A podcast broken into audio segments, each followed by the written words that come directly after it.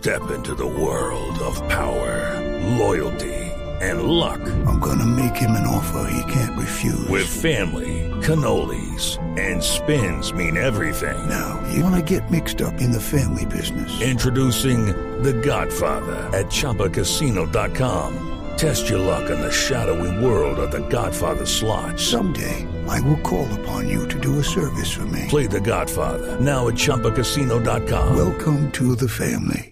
No purchase necessary. VGW Group. Void where prohibited by law. 18 plus. Terms and conditions apply. Luz María Sierra es periodista. Está en Mañanas Blue. Son las 6 y 23 minutos de la mañana. Iván Márquez, el flamante negociador de la paz en La Habana, hace siete meses que se fue de Bogotá a esconderse de nuevo en Caquetá. Desde entonces se ha dedicado a escribir cartas criticando el destino que ha tomado el acuerdo de paz y lo que él llama los incumplimientos del gobierno.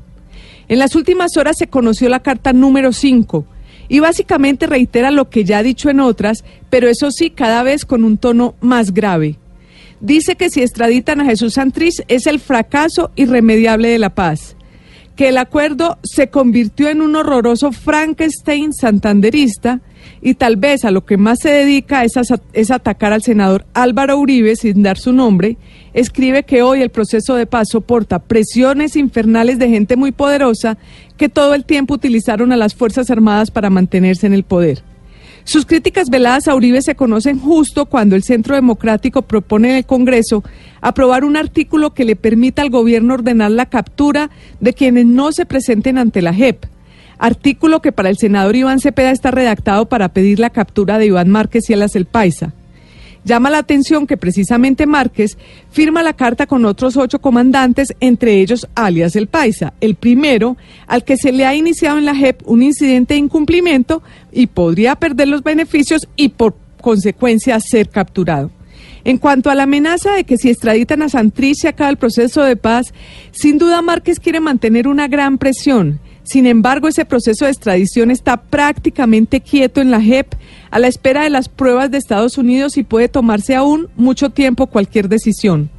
El método de escribir cartas lo inició Márquez en julio. La primera la firmó solo y fue para decir que no se posesionaba como senador. La segunda la escribió a finales de septiembre con motivo del aniversario del Mono Jojoy. La tercera el 10 de octubre en la que se dedica a atacar a Colombia por lo que él llama su diplomacia de guerra contra Venezuela. Y la cuarta del 20 de octubre se la escribió a la JEP para decir presente cuando lo llamaron a todos al orden. Y la quinta es esta, que parece ser un corte de cuentas de los dos años que se van a cumplir por la firma del acuerdo de paz en el Teatro Colón. La carta, sobre todo, ratifica que la fractura de las FARC no parece tener reversa y que este grupo de excomandantes no parece tener un compromiso con la JEP.